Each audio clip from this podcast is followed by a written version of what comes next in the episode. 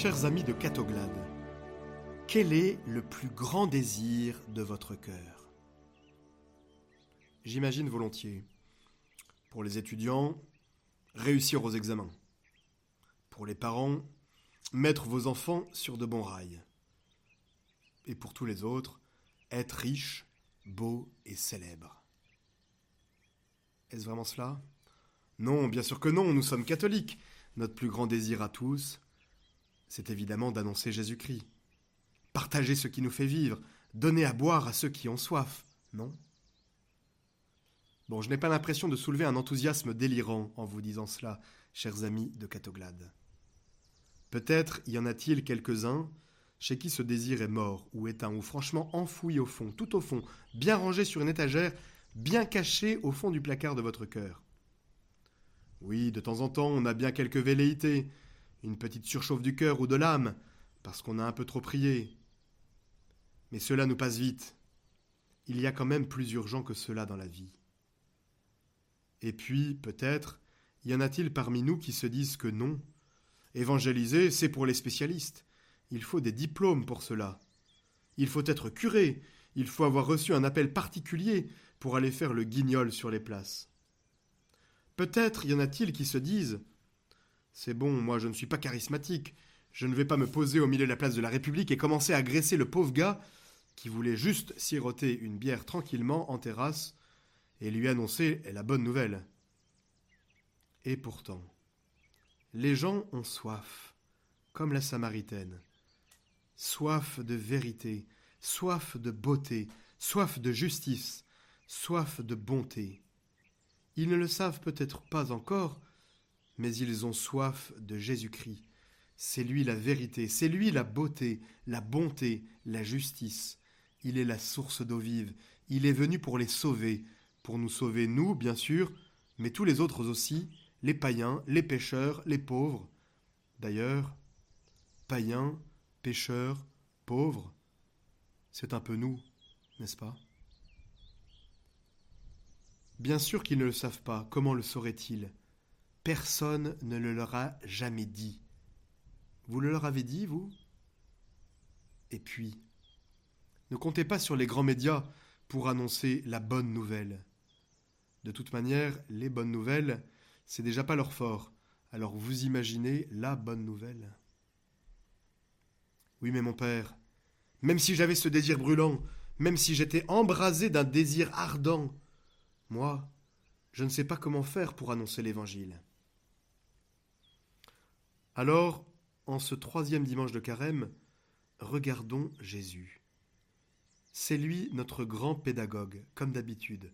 Contemplons-le, laissons-le laissons -le nous apprendre. Asseyons-nous avec lui sur la margelle du puits de Jacob et regardons-le faire avec la Samaritaine. C'est certain, il y a bien des fois où notre Seigneur Jésus-Christ, histoire de capter l'attention, marche sur l'eau, ou bien fait d'immenses discours devant 4000 personnes, ou encore change l'eau en vin. Et là, nous sentons bien que nous ne jouons pas dans la même catégorie, que ce n'est pas pour nous, que c'est bien au-delà de nos forces. Alors que là, avec cette Samaritaine, cela ressemble tellement à une de nos conversations. Regardons-le. Jésus a soif. Il a besoin de la Samaritaine pour qu'elle lui donne de l'eau. C'est lui qui le premier se fait le demandeur, c'est lui, le Fils de Dieu, qui se met à son niveau, qui vient s'asseoir sur la margelle. Les disciples lui reprocheront d'ailleurs cette attitude, parler à une femme, à une Samaritaine. Oh Jésus, cela ne va pas. Et vous, chers amis de Catoglade, quand vous vous approchez de quelqu'un, dites-vous que vous avez quelque chose à recevoir de cette personne.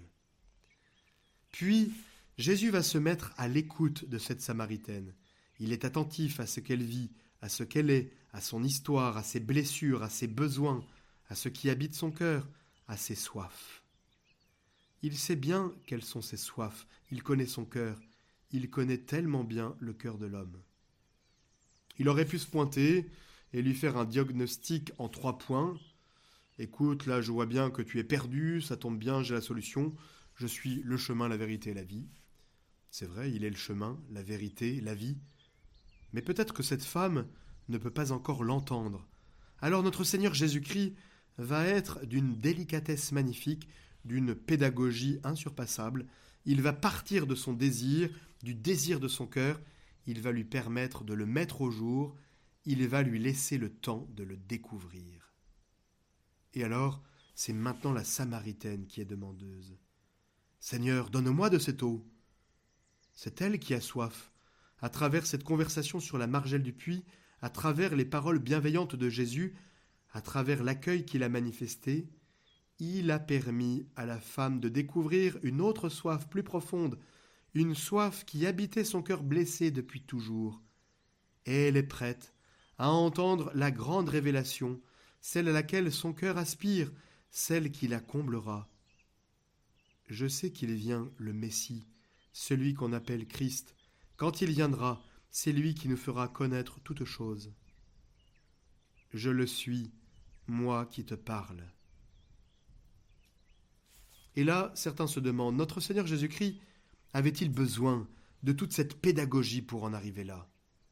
Peut-être aurait-il pu abréger un peu, par exemple, je ne sais pas. Il arrive au puits de Jacob, voit la Samaritaine et lui dit Moi qui te parle, je le suis. Euh, vous êtes qui? Le Messie.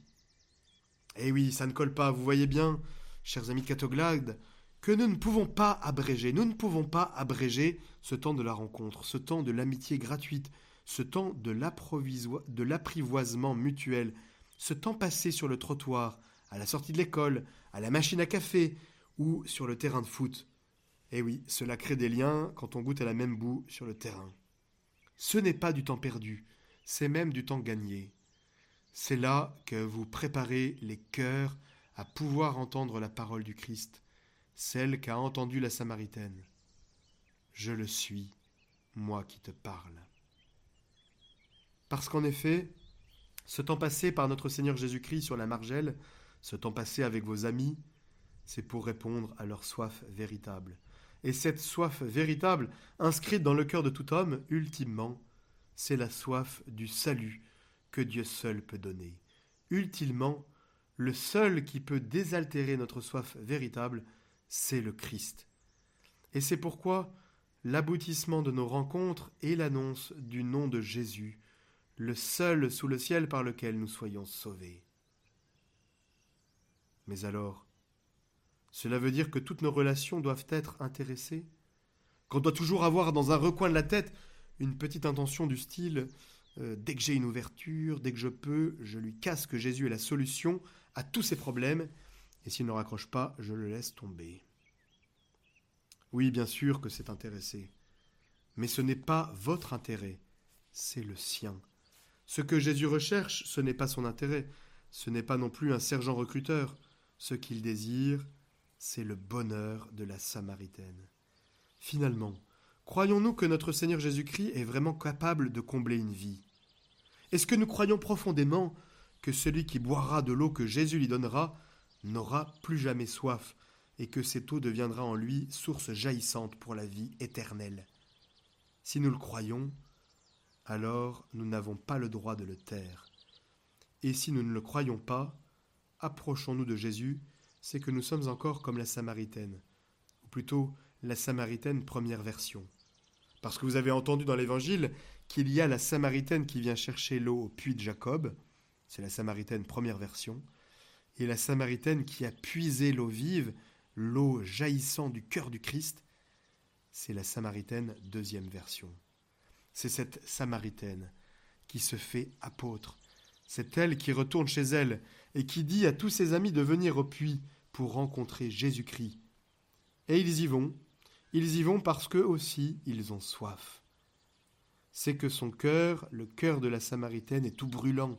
C'est que son cœur est vivifié par la rencontre qu'elle vient de faire, et cela se voit. Bien sûr, ils croient à ce que leur a dit la femme, mais ce qu'ils veulent surtout, c'est goûter eux aussi à cette eau. Combien il y en a-t-il de personnes dans notre entourage, parmi nos amis, nos voisins, nos collègues, qui ont soif? Prendrons-nous la responsabilité de les laisser mourir la bouche ouverte sur le bord du chemin? Ou bien, comme la Samaritaine, oserons-nous les amener jusqu'au puits de Jacob, jusqu'à Jésus-Christ, la source d'eau vive? Alors, chers amis de Catoglade, alors que nous avançons plus avant dans notre chemin de carême.